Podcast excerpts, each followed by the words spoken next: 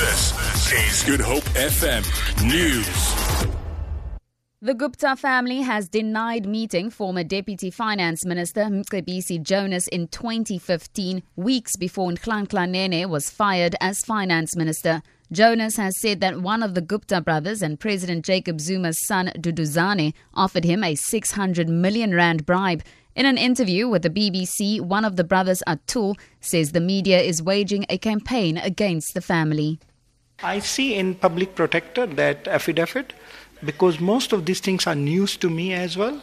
And then when I see this, I went specifically to my brother, Mr. Ajay Gupta. I said, This is affidavit Mr. Jonas has given, but Mr. Ajay given a counter affidavit. I said, In my whole life, I never meet this man. I never seen him, never shook him. He might meet you. I said, No, I was not even that six weeks in the country. He might meet another brother. We don't know what he's talking. Cape Town Mayor Patricia de Lille says the city is doing everything possible to help the residents of the Masiphumelele informal settlement at Hout Bay. De Lille was speaking at the Public Protector's office in Pretoria after Busisiwe Mkhwebane issued a subpoena to her and Premier Helen Zille to attend to the problem. Hundreds of squatters remain homeless after a fire earlier in the year burnt down their shacks.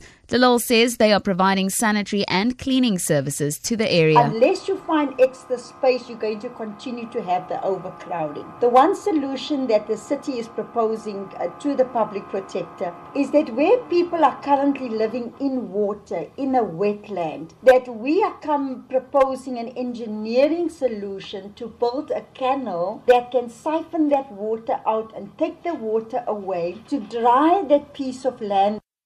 The ANC in the Western Cape legislature has scoffed at DA allegations that the Fisheries Department is failing the traditional small scale fishing communities of the Western Cape. The Standing Committee on Economic Opportunities in the Provincial Parliament tabled its report on abalone poaching in, in small coastal towns of the region.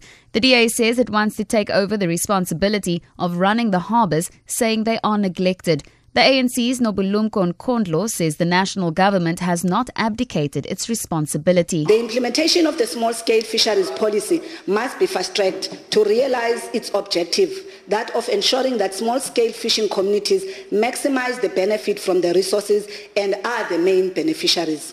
In this regard, we must welcome the over 400 million rands that National Treasury has allocated for refurbishment of 12 small harbours in the Western Cape to end this bulletin, the South African Police Service say they're still willing to negotiate with the striking emergency police 10111 operators. This after the operators resumed their strike yesterday after wage talks deadlocked. The South African Police Union said they had sought intervention from government without success.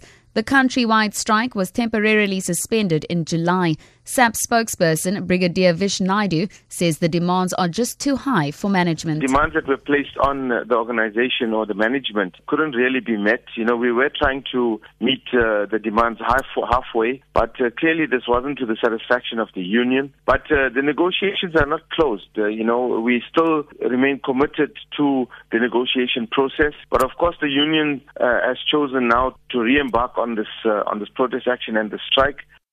For Good Hope FM News and Traffic, I'm Tamara Snow.